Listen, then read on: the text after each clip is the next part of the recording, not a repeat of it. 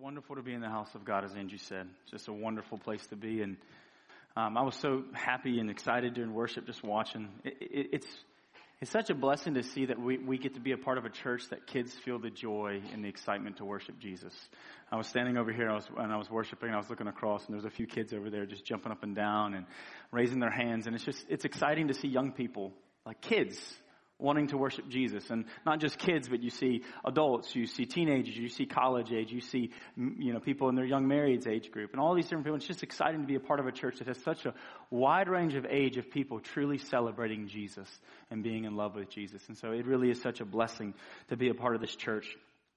This morning, I, am going to share a word with you that I feel like the Lord's placed in my heart, and I do believe that um, it's in season of what God has been speaking to our church. And um, so I'm really I'm, I'm nervous, but I'm also thankful that God would you know would speak to us. That God would continue to lead and guide us as He has done so well and so much in our church. And um, as I was preparing this this message and I was praying through what the Lord had me to uh, say, I was thinking about I was actually playing with my kids and um, one of the things that we were playing and that my kids love to play often is the game hide and seek. Everybody know it? Everybody played it when you were a little kid? My kids love that game right now. They don't really get the game very well. They think they should scream when I go look for them. So uh, it's really easy to find them, but it is a lot of fun. Um, and you know how the game works. A group of people go hide, and one person counts, and they'll count to whatever number that is, whether it's five, ten, or twenty.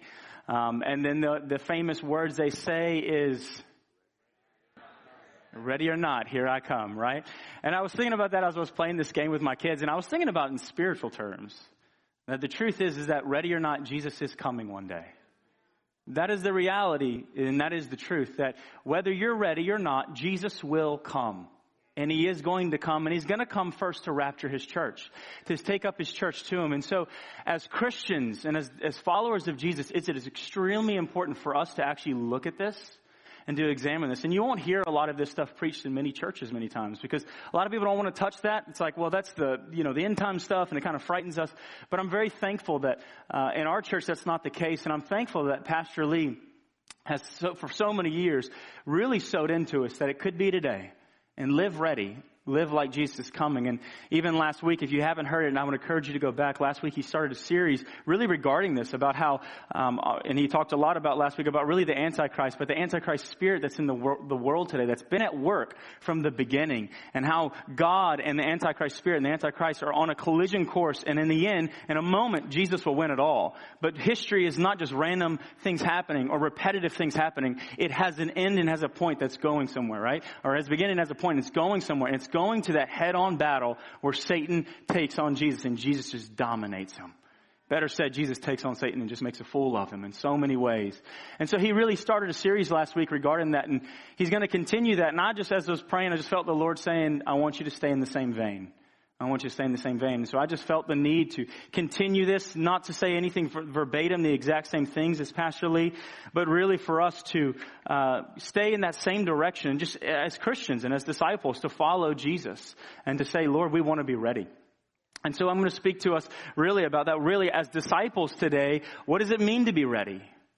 And how are we to be ready as disciples of Jesus? When I talk about disciples, I'm really meaning people who follow Jesus who are being changed by Jesus and who are committed to the mission Jesus has given his church.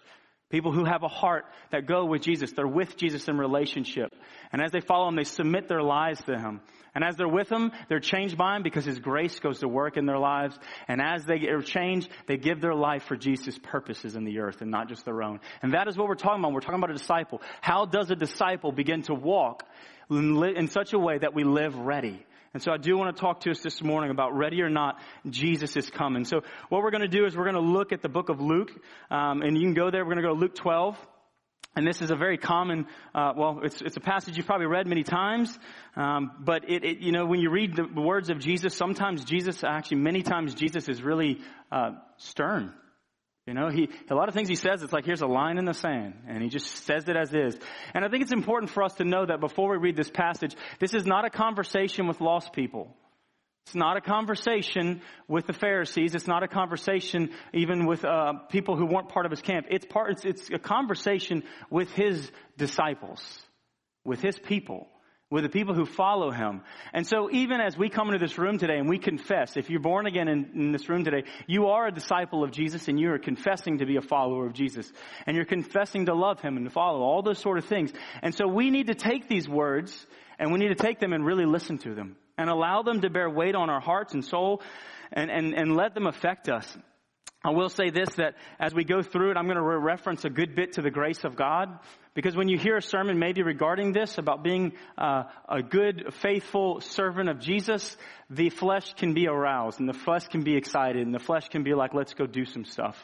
And so I'm going to point you very much to grace really being the answer to all this, but I do want the scriptures to actually weigh and, and weigh on us and bear us and, and have some um, truth to our lives. So we're going to start in verse 35 and we'll read to 48 and says in verse 35, dress, stay dressed for action and keep your lamps burning and be like men who are waiting for their master to come home from the wedding feast so that they may be, they may be open, open the door to him at once when he comes and knocks.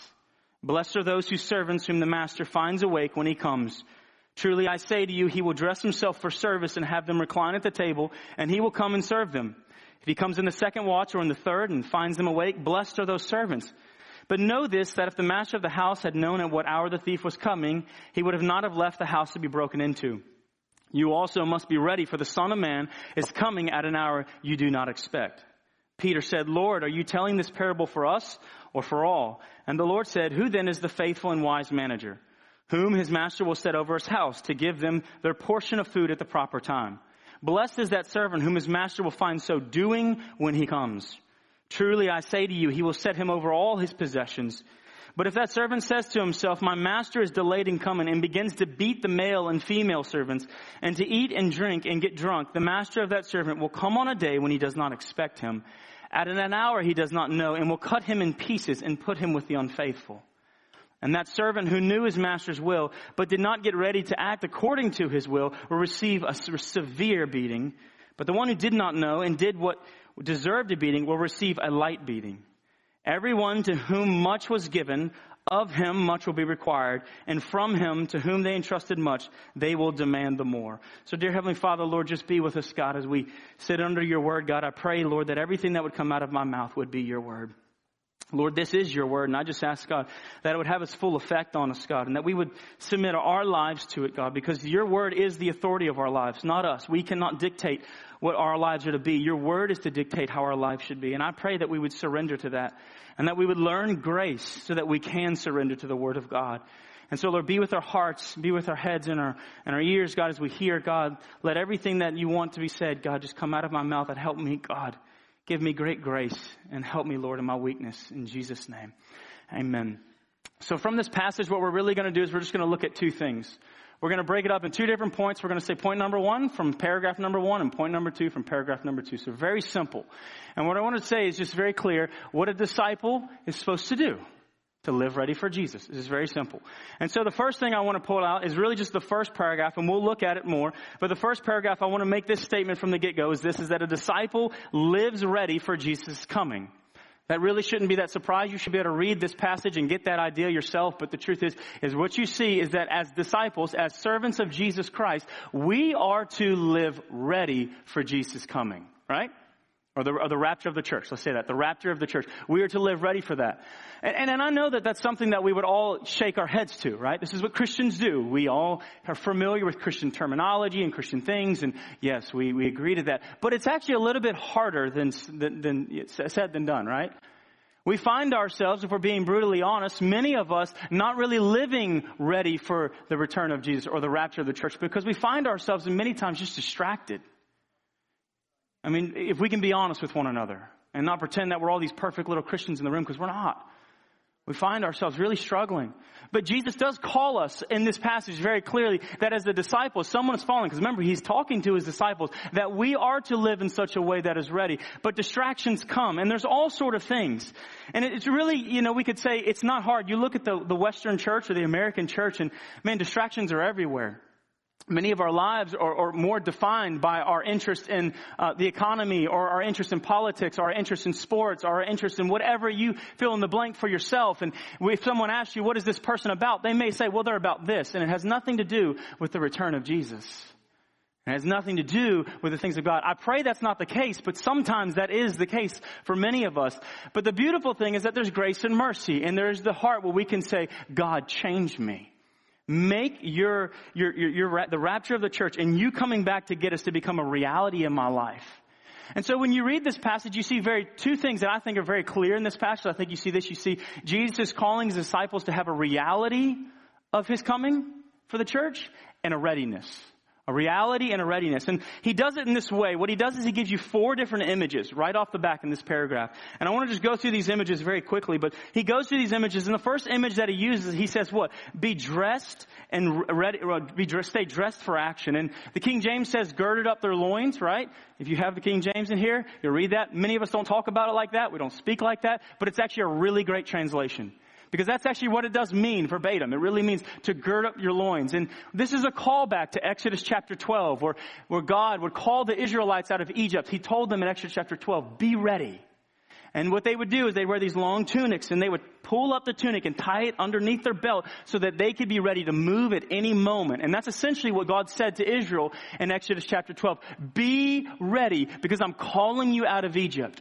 And Jesus is saying for his disciples, be ready. Stay dressed for action. Live in such a way because I am gonna come and take you out. And so disciples, be ready. Stay dressed. Don't, don't be lackadaisical. Don't be falling asleep. Don't be, you know, you, imagine if you, you know, you came and you're, you go to a business meeting, you're supposed to show up and you just show up in like in your PJs and you still got your hair all crazy and stuff like that. Uh, that this is like, that's exactly what he's telling us not to do. We are heading for one of the greatest moments in all of the history of the world when Jesus comes to rapture his church. And so if anything, let us be ready. Let us be dressed, our lives dressed and ready in such a way that when he comes, we know and we're prepared for it. The second image he gives in this paragraph is he gives the image of a lamp burning, right? He says, what does he say? Keep your lamps burning. It's a beautiful picture too because we know what the Word of God uh, is, is, is compared to in Scripture, right? The Word of God is a lamp unto my feet and a, a light unto my path. Jesus is very much calling his disciples, stay in the Word. Be, let the word guide you because you, we're living in dark times. You will live in dark times, church. Disciples, you will live in dark times. What do you need? You need the lamp of God. You need the light unto your feet and to know what's going on in the world, to understand the world. It is not Fox News or CNN that gives you the answer. It's the Word of God that gives us the answer. And so as Christians in the world today, to live ready, to understand what's happening in the world, the greatest thing you can really do is to get into the Bible and understand how Jesus says, live ready. That's the truth. And so part of this, when he's talking about the lamp unto my feet, or the lamp, keep our lamps burning, very much is also a picture of the Holy Spirit. Stay filled with the Spirit of God. The oil, right? Stay filled with the Spirit. Don't let your, don't let your life become a life that is no longer walking in the Spirit of God, but be filled with the Spirit as Ephesians 5 talks about. He says, keep on being filled is what Ephesians says essentially. And so we are called to be filled with the Spirit so that we can even understand the truth of the Scriptures so that we understand what's happening around us. So Jesus, again, just calling them to this place of have this reality that he's coming. And look, you can't have a reality of the return of the rapture of the church without the Word of God.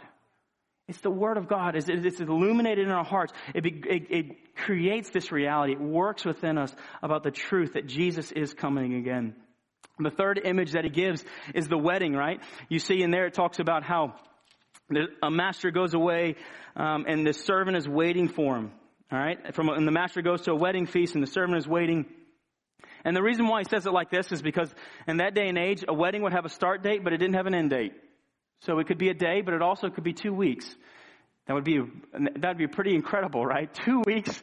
Um, it makes it actually puts you into context when Jesus turned the water right into wine. Like the, the fact is, like there, it's that might have been two weeks, you know, you never know. So the real, the point being is that he's saying it like this because you, the, the servant back home would never know when the master was coming. He just knew, hey, he went to a wedding. It could be a day. It could be two days. And what the servant's job was is to be, make sure that everything was ready, peeking through the window. Is he coming? Is he coming? Is everything set? Everything's good? Okay. Oh, oh, oh wait, this is, and so they scrub the floor, whatever it might be. The servant was always looking and ready and waiting that the master is coming. And so all of this, what Jesus is doing is just giving this major call for us as disciples to say, live in such a way that you have the reality of the return of Jesus for his church. Again, I know that's not easy because we have a thousand different voices. And if we're, if we're being honest with ourselves, most of us, you know, and, and I'm not, this isn't to say that you shouldn't have a phone. But the point being is that we're usually most of our worldview is filtered through sliding on a screen four to six hours a day or whatever it might be. For the young people, we've looked it up, it's like 10 hours a day. Just, I mean, think about it. And so the world, uh, it's hard to really grasp that he's coming because the world's not telling us that. You're not going to work and hearing Jesus coming back, are you? Where do you hear it? The only place you really hear it is the church. And that would make sense. And so we have to keep ourselves ready and have the reality of this. Jesus then gives another uh, example here of uh, another picture, and he uses the picture in verses uh, 30, I believe it's 39. Oh, before that, actually, this is, well, we'll read 39. It says 39, it says this, he gives a fourth image, and this image, he says this, is that the master of house, but if this, but know this, that if the master of the house had known at what hour the thief was coming, he would have not left his house to be broken into. You also must be ready for the Son of Man is coming at an hour you do not expect. And so essentially, he's very simple. He's just saying, hey, look, if you knew a thief was coming, you'd be ready, right? You, you would have your, many of you, if you knew a thief was coming, you probably put some things out around your house. Maybe, have you ever seen Home Alone? He knew the thieves were coming, right? steps on the glass, steps on the nail, grabs all those pranks. It's a great movie. But like, he knew this was coming, and this is how we would live life. But this is what he says. He says, you don't know. You don't know. But he says, be ready. He says, be ready. And, and, and, and I know this might not, this could, this could step on toes, but the, the truth is, Jesus is not calling you to know every little detail and try to calculate the day and the hour when Jesus is returning. What he is concerned with is if you're living ready. It's more important to live ready for the return of Jesus and the rapture of the church than it is to know every little thing. What great, what amazing thing if you could have all the knowledge of the world and all the understanding of scripture and yet not live in such a way that actually shows you're ready. Again, or I'll say, I'm not trying to say you shouldn't study the Bible to understand when Christ is coming back, but Jesus says in Matthew 24 himself, no one knows the day nor hour, not the Son, but only the Father. So if we think we, we can take Jesus' word and just discard them, and that's speaking of the rapture in Matthew 24, you can go look at it.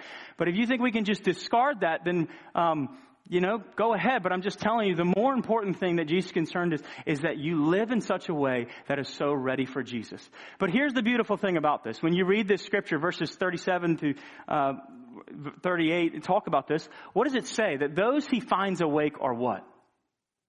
They're blessed. They're blessed.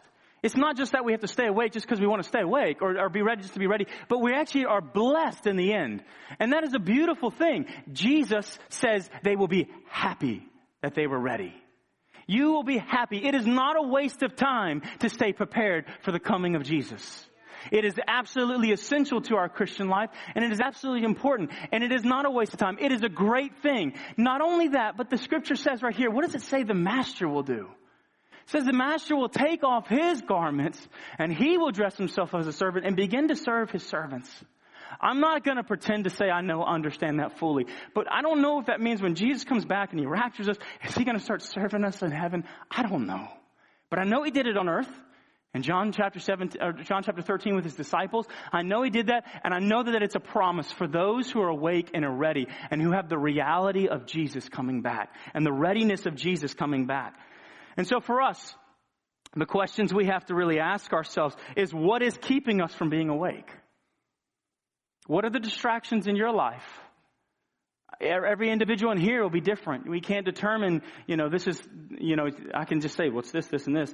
It all depends on your own life. Where are you? What keeps you from the a, a great reality of Jesus' return? And maybe you don't, maybe you're not distracted. Maybe you are awake to this truth. But I, if I'll be honest with you, even, even as somebody who works in the church, I'm distracted often. I'm distracted that Jesus is coming back for the rapture, with the rapture to take his church up.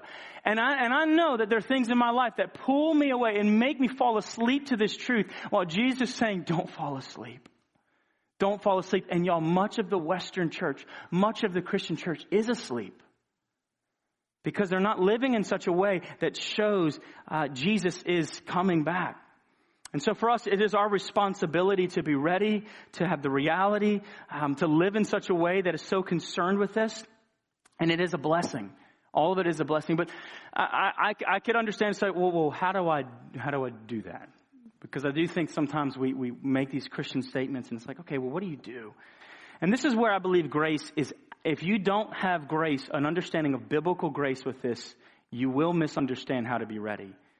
You will maybe start looking, you know, maybe you'll try to look at every news source and try to figure out every little detail. And, and not that that's entirely wrong, but you get so caught up in that and then you're no longer living ready. But this is, I want to show you how grace teaches you to live ready for the coming of Jesus. If you turn with me to uh, Titus chapter 2, I'll read this to you.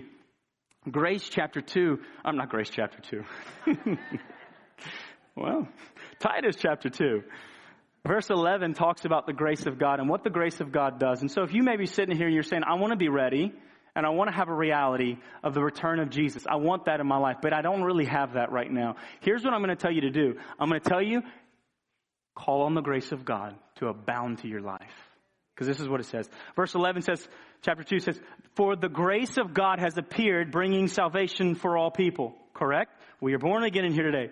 What is grace doing? Grace is training us to renounce ungodliness, worldly passions, maybe those things that are distracting you, right? To, to uh, deny those things, renounce those things, and to live self-controlled, upright, and godly lives in the present age while we wait for the rapture of the church. But also verse 13 is so important. This is what grace teaches us. It teaches us to wait for our blessed hope, which is the rapture of the church. It teaches us that the appearing of the, uh, the to, to wait for the appearing of the glory of our great God and Savior Jesus Christ. And in other words, if you want to have a true understand, a, a true desire and a reality of Jesus coming to rapture his church, what do you need? You need an abundance of grace. Because what does grace do? Grace teaches you and reminds you He's coming. He's coming to get you. He's coming. Oh God, I, am just, I, I live so distracted. God, give me your grace. And grace teaches.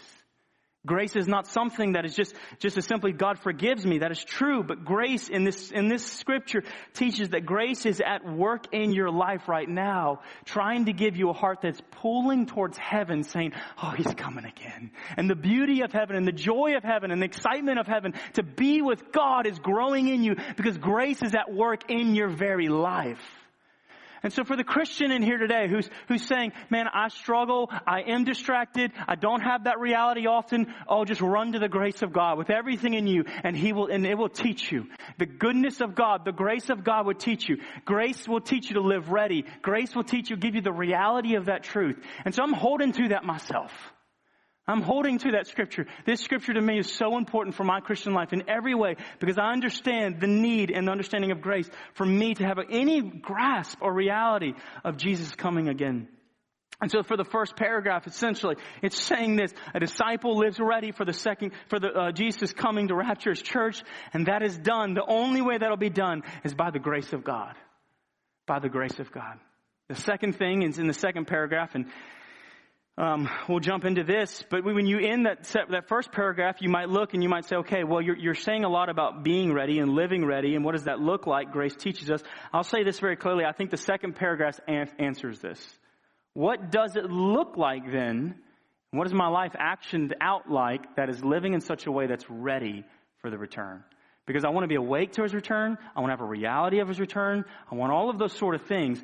But when that happens, when the reality and I'm awake and I'm ready for it, what will it actually look like on a day to day basis? And this is where I believe this, this, this part speaks to that very clearly. Um, the second thing is this, is that a disciple lives doing till the, till Jesus comes. A disciple lives doing till Jesus comes. So in this conversation, when Jesus deals with the first paragraph, Peter then begins to have a ask Jesus a question. He says, "Are you telling this parable, parable, parable for all of us or for some?" Right? And Jesus doesn't really answer him directly. He just gives another parable. And this parable, when you read this, is pretty, is pretty tough, When you read it, right, you got, you got some things in there talking about a man that's going to be dismembered, cut into pieces, and thrown away with the unfaithful. Um, in Matthew, the, the, the cross reference of this says that they'll be thrown away where there's gnashing of teeth. Um, so clearly that's speaking of hell. And so this is a pretty rough parable, but the point being is sometimes when we read these parables, what we do is we read the parables of Jesus and we try to like take every little thing and say, this means this and this means this and this means this. But the point of a parable is just to give a picture of something. It's to grab one big idea. And what is the big idea that it's trying to communicate? And when you read this parable, what you find is the parable of faithful versus unfaithful. It's really what it is. Faithful versus unfaithful. And so when you read it, what you see is you see the picture of the faithful. It says that who then is faithful, right? A faithful disciple is this, is one who is, they're faithful and they're wise. And what are they doing? It says they are, were found doing um, when the when the master came back. They were set over his household, and they were found doing. They gave portions of food at the proper time, meaning the people that they they were with in the house. They took care of them. They did everything the master wanted. In other words, they did what the master wanted. They were faithful. They were doing. They concerned themselves with what concerned the master. that is a question we have to ask ourselves. Are we concerned with the things that concerns Jesus? Again, this scripture, it, it, it does, it, it hits hits and it's supposed to. Jesus, Jesus, uh, sometimes we want to water down Jesus' words because it's uncomfortable to our version of Christianity. But this is His word. And I'm going to get, and I'll, I'll, just to bring this into a little clarity too. This is not me in any way teaching uh, work salvation. Luke chapter 18, just a few chapters over, Jesus makes it very clear. There is no way your works will save you. The publican, and the tax collector, uh, the, the Pharisee and the tax collector, and he's saying, Oh, I'm not like that tax collector. Jesus says, That man's not righteousness. That man who says, God help me, is the one who has righteousness. So we have to understand there's, these, there's still a truth. The truth of that our righteousness only comes from Jesus. But there is the truth that we are called to faithfulness. We're not called to a Christianity that is just about, I can just do whatever I want, you know, just live however I want. And so this parable's whole point is faithful versus unfaithful. And when you look at the unfaithful, you see, you know, he gives three different un- versions of unfaithfulness. First version is the guy who like, he knew exactly what Jesus wanted, or the master wanted him to do, and he did the opposite. Like he, he abused the people that he was supposed to take care of. He, he, he ruled the house in such a way he, that he would use the expense and everything that he was put in charge of for his own selfish ways and his own selfish ambitions. And then there was the other the story of the servant there where maybe he knew what to do, he just didn't do it. Just didn't do it. I don't, care. I'm, I'm not concerned with those things. I have no concern for it. And maybe then it's the last one where he, he says, this guy just didn't even know, but guess what? He still gets a beating. And the point being, again, is all this. It's faithful versus unfaithful. And I would imagine that everybody in this room would say right now, I don't want to be any of the other unfaithfuls. If we are trying to, uh, if, if we're trying to create some type of Christianity that allows for me to be unfaithful to Jesus, then we've really missed what Christianity is. If we've tried to create some version of Christianity that just says, you know, I really don't have to be faithful. You know, I, am a good being that last guy. That, that's not what Jesus is trying to say. No, don't be them. Don't live that way. This isn't what I want. What I want is I want my people to be wise and faithful that when I come back, I will see that they were doing what I asked them to do. They were concerned with what I was concerned with. It's very much a picture, you know, you have a parent that tells their child, hey, hey I'm leaving. I'm going to come back. I may be back at five or six. Who knows? I'm not sure what time I'm going to come back. But have the room ready have the house cleaned. And the parent comes back and you could see, you could, you could basically envision this whole, all four of these. One of them had everything done. The other kid, right, completely destroyed the house even more, right? The third knew exactly what to do. I just didn't feel like doing it. The fourth, I didn't hear you. I was too busy on my video games or whatever it might be, right? I just didn't hear you. And this is, this is, this, we can find ourselves in this trap and Jesus is not saying, it's not so much I'm trying to say, okay, you're going to lose your salvation. That's not it. It's the call to faithfulness. It's the call to Jesus. It's the call to say the, the, the, type of Christianity that we are called to live and that I'm called to live is one that lives in a faithful manner to Jesus because he's worthy. Because he's gonna bless us. Because he died for me. Because he did everything that I might have life, I want to live in a manner that he will be glorified. Our response to the gospel ought to be a desire to please Jesus. If our response to the gospel is thanks, I'll get on with my life, but thanks, then we really misunderstood the gospel. The gospel is not simply about me, just, okay, now I'm good. I don't have to, uh, the Christian life doesn't matter. It's about God, you're so beautiful. You sent your son and you died and you took the punishment of my sin. You took the full weight of it all and you bore your back where your bones were exposed. You took the punishment that no man could endure in any way. And now this truth is so real to me. I want to be so faithful to you, God. I want to love you. I want to run for you. I want to live for you. That's what he's calling us. That's it. That's the kind of heart. And so when you see this, it's like, okay, so what, what are we to do, right? And I was thinking when I was reading this passage, you see, what does the master ask, or what does the master ask the servant or the manager to do in this passage? He says what? He says, take care of, see if you get it. Take care of the, the house, the household, right? Take care of the household. What did the other servants not do? Not take care of the house. In the scripture, Timothy, or Paul writes to Timothy, he says, he says this, um, I'm writing to you, Timothy, so that you understand how you should act in the household of God. And wh- what I'm about to pull out with this is to say, this isn't the end all of everything. There's many things that we would say we should be found doing when Jesus returns. But in this context and in this scripture, I'll say it like this. One of the things that we ought to be found doing when Jesus returns and comes for his church is to care for the church. What was he asked to do? take care of the house. What is Jesus asking us to do, church? Not take care of a building. Not, no agenda there. We're, uh, we're doing the remodel. Not just to take care of a building, but to take care of each other. To live in such a way that when Jesus says, he comes back and said, you washed his feet. The guy that hurt you. He's in the body with you, he's in the house, and he was trying to, and he, he hurt you, and you know what you did? You washed his feet, and you forgave him, and you helped him, and you sought his betterment. Or, you know, Jesus comes back and says, You're such a faithful servant. Thank you for your faithfulness. I'm going to serve you because when that person in the body was struggling, you sacrificed time of your week, even though you didn't want to, and it was very difficult to do. You did it you cared for my sheep. You cared for my body. You loved my body. And because of that, I love you. You are so beautiful. You are faithful. You are wise for taking care of the body of Christ. I was thinking about this. What are some of the things that Jesus wants in the church that we ought to be striving for? If we are concerned with Jesus and how he wants his household, we should probably ask, well, what do you want in your church? Right? Not what I, what do I want in the church? I want this type of preaching or this type of worship or this type of, or this, these flags or not these flags or this podium. Not those questions. The question should be, Jesus, what concerns you in your household? And Jesus says very clearly all throughout scripture what concerns him in his household. And I'll just say some of these things, and there's, you, you could do this as a homework assignment if you wanted to. Go into the Bible and find out what Jesus says he wants in his church. You can use the epistles for that, you can use any of it, but it's, it's so much, so much in there. But this is what Jesus wants in his church. Ephesians 4, 1 through 3 says, I therefore, a prisoner for the Lord, urge you to walk in a manner worthy of the calling to which you've been called.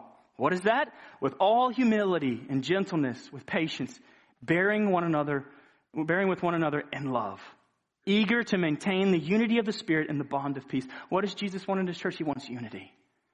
He wants love, sacrificial love.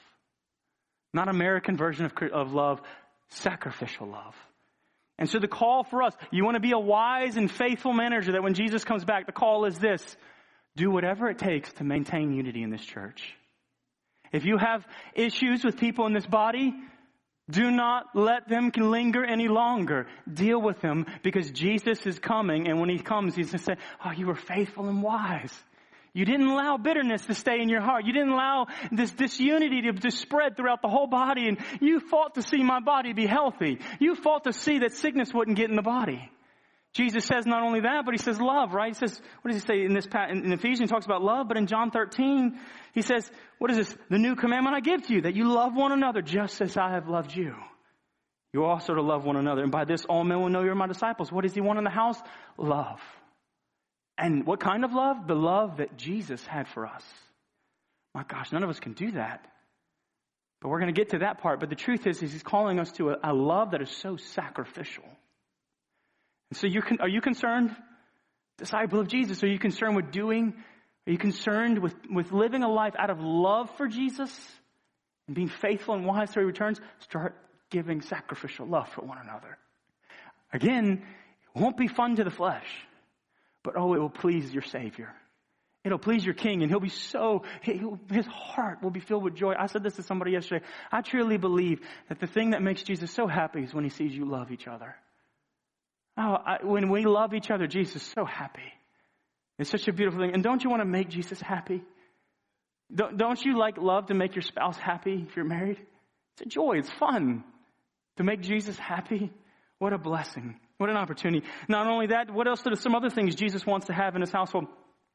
Just straight up, he wants his spiritual gifts to be used. You know what he doesn't say? He doesn't say, okay, only the pastors are responsible for taking care of the household. I get that. I get how people can say, okay, well, that's just about pastors. No, there's enough in here to say everybody is called to serve in the body of Christ in a way that is to take care of the house of God. And this is one way you can do it, is by using the spiritual gifts that Jesus has given you through the Holy Spirit. 1 Corinthians 12 makes it very clear that to each one of us is given the manifestation of the Spirit for what? The common good, or for the betterment of this house. So you have gifts in here. Every one of you have gifts that God has given you to use for this body. To strengthen each other, to love each other, to help each other who are struggling. The gift, we, we saw some of it already happen today. The gifts of these, of the worship team, the gifts of the people that, that gave the words today, so many different things. We are called to use them. This is what Jesus has for us. First Peter says the same thing. As to each has received a gift, use it to serve one another as good stewards of God's varied grace in your life. And so you want to live in a way as a wise and faithful uh, disciple or manager of the house, then live give, using your spiritual gifts not for your own glory and your own name and your own reputation, but use them for the betterment of each other.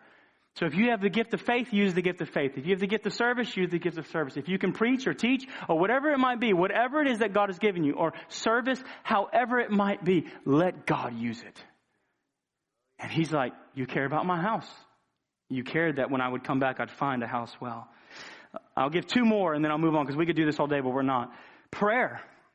Jesus, how does he describe his house? He says in Matthew 21, 13, he says, he said to them, it is written, my house shall be called a house of prayer. You want to take care of the house of God? You want to be a wise and faithful servant when Jesus comes back? This is what it means to live ready, guys. Be a part of prayer. And so I'm, I, I am by no means saying I'm going to sit here and tell you, okay, now, if you're not at the prayer meeting, I'm mad at you. But I am telling you, Jesus wanted his house to be a house of prayer.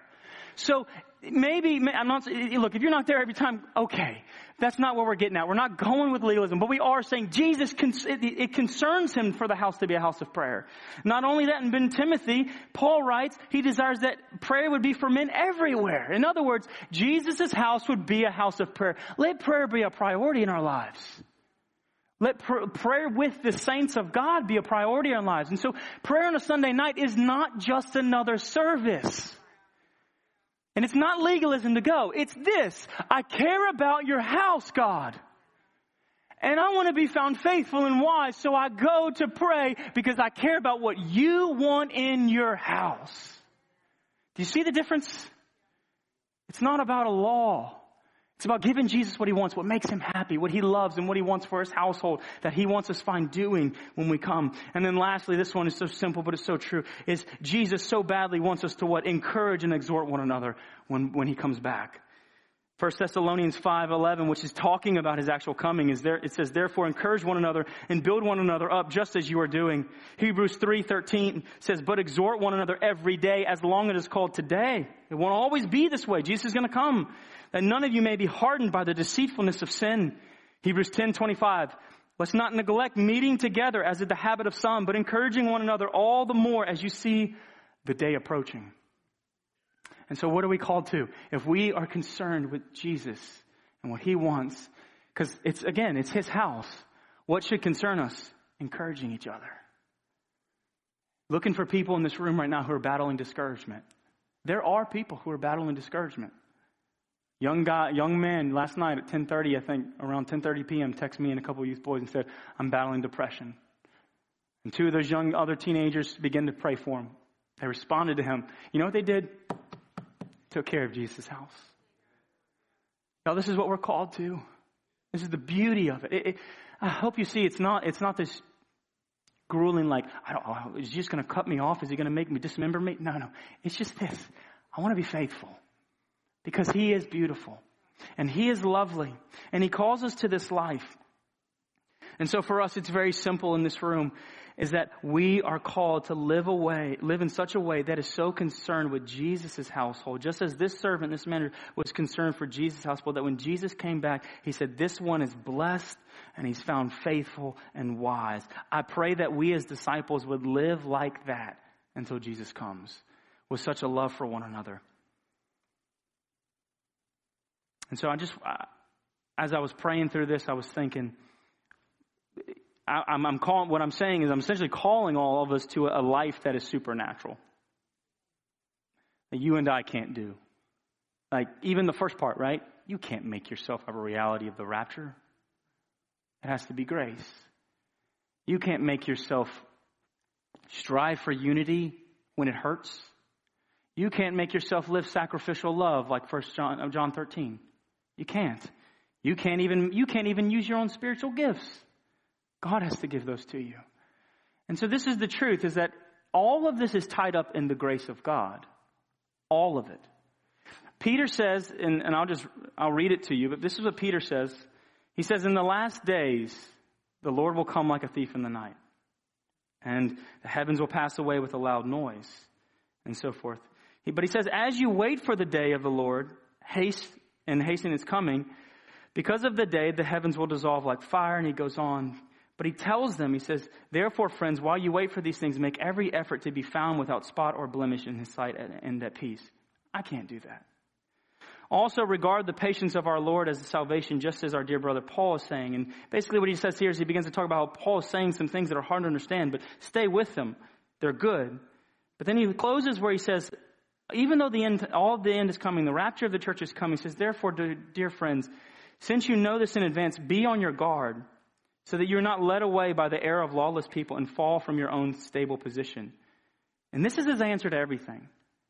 If you're going to be faithful, a faithful disciple, someone who lives doing until Jesus returns, this is what he says. Because he, he does give us things. He says, look, live in such a way that honors God. We can't do that. He says in verse 18, he said, this is his answer. But grow in grace.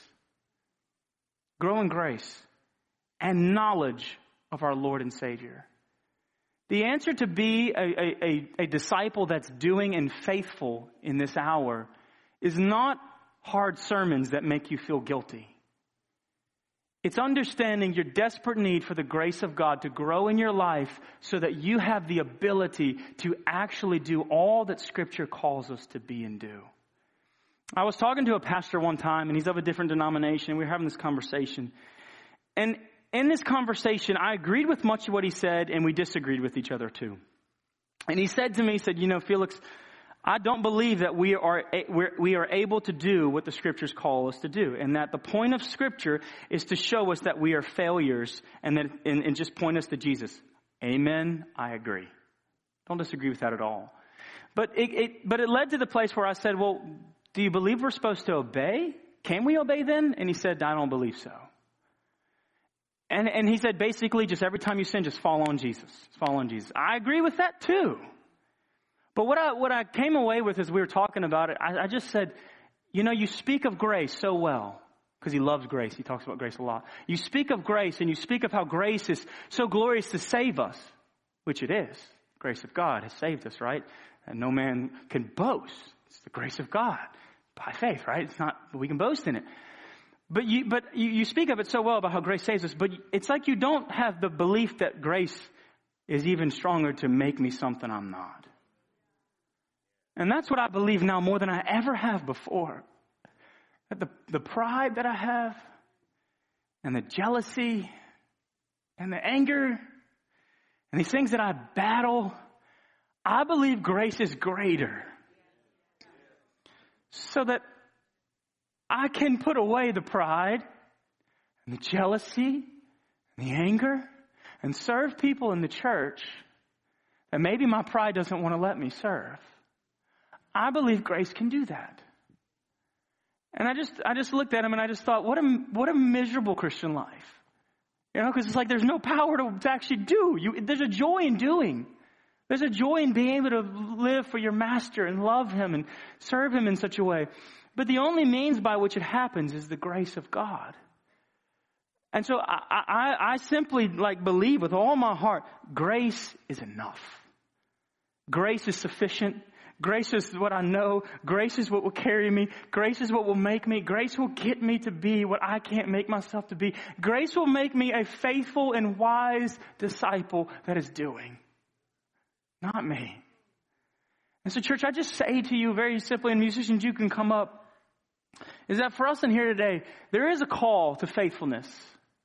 There is a call to live in such a way that when Jesus comes, what he finds in your life is the reality of his return, that he's gonna, and your readiness for that, but also a life that is doing and living out what he wants for his church, caring for his church. But the only means by which you'll ever, ever have any success at this is by grace working in you. And so what does it, what does it, mean for me? It just, it just means I just fall on my knees. Oh, give me the abundance of grace today. Where my struggle is, your grace take over. Where my weakness is, let your grace overwhelm me.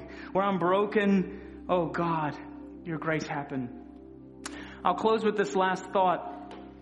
It says in the ending of the story, which we all heard this verse before, he says, Everyone to much has to whom much was given, of him much will be required.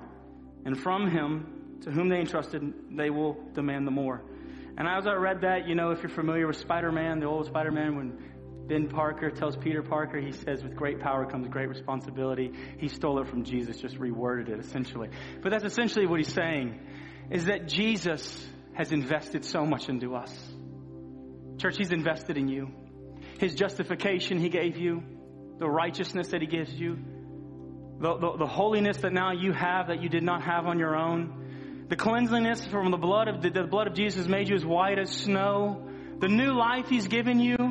The Holy Spirit that dwells in you. The new creation that you are. We could go on and on of the benefits of the gospel, but there's so many benefits of the gospel that Jesus has invested everything in you. And don't you want Him to get as much out of you as He can? Not because you're afraid that He's this fearful person, but because you love Him and you want to be faithful and you want to honor him and you want to live for him because all of those benefits that he gives you is glorious. He's adopted you. He's made you his child, so you'll never have to worry about what's, you know, what are you going to eat anything? He's going to take care of you. The glory of our Jesus and the beauty of our Jesus and all that he's done should drive us to a place that says, God, I want to be faithful. And one way to live faithful right now until the return of Jesus is to take care of his household, is to love one another, is to serve one another, to give our lives for one another and to pour our lives out in such a way. And so let us give Jesus what he deserves. Let us give him back what he deserves. And you can go to Matthew 25 if you want to see more parables regarding these topics. But Jesus has put so much in us. And I would even go so far to say, y'all, not just you as an individual, but us as a church. Jesus has given us so much here. It is incredible. And I want Jesus to get everything out of this church that he, he wants that we as a church at First New Testament would even be found faithful and say, God, we did everything we knew, that you would have everything out of us.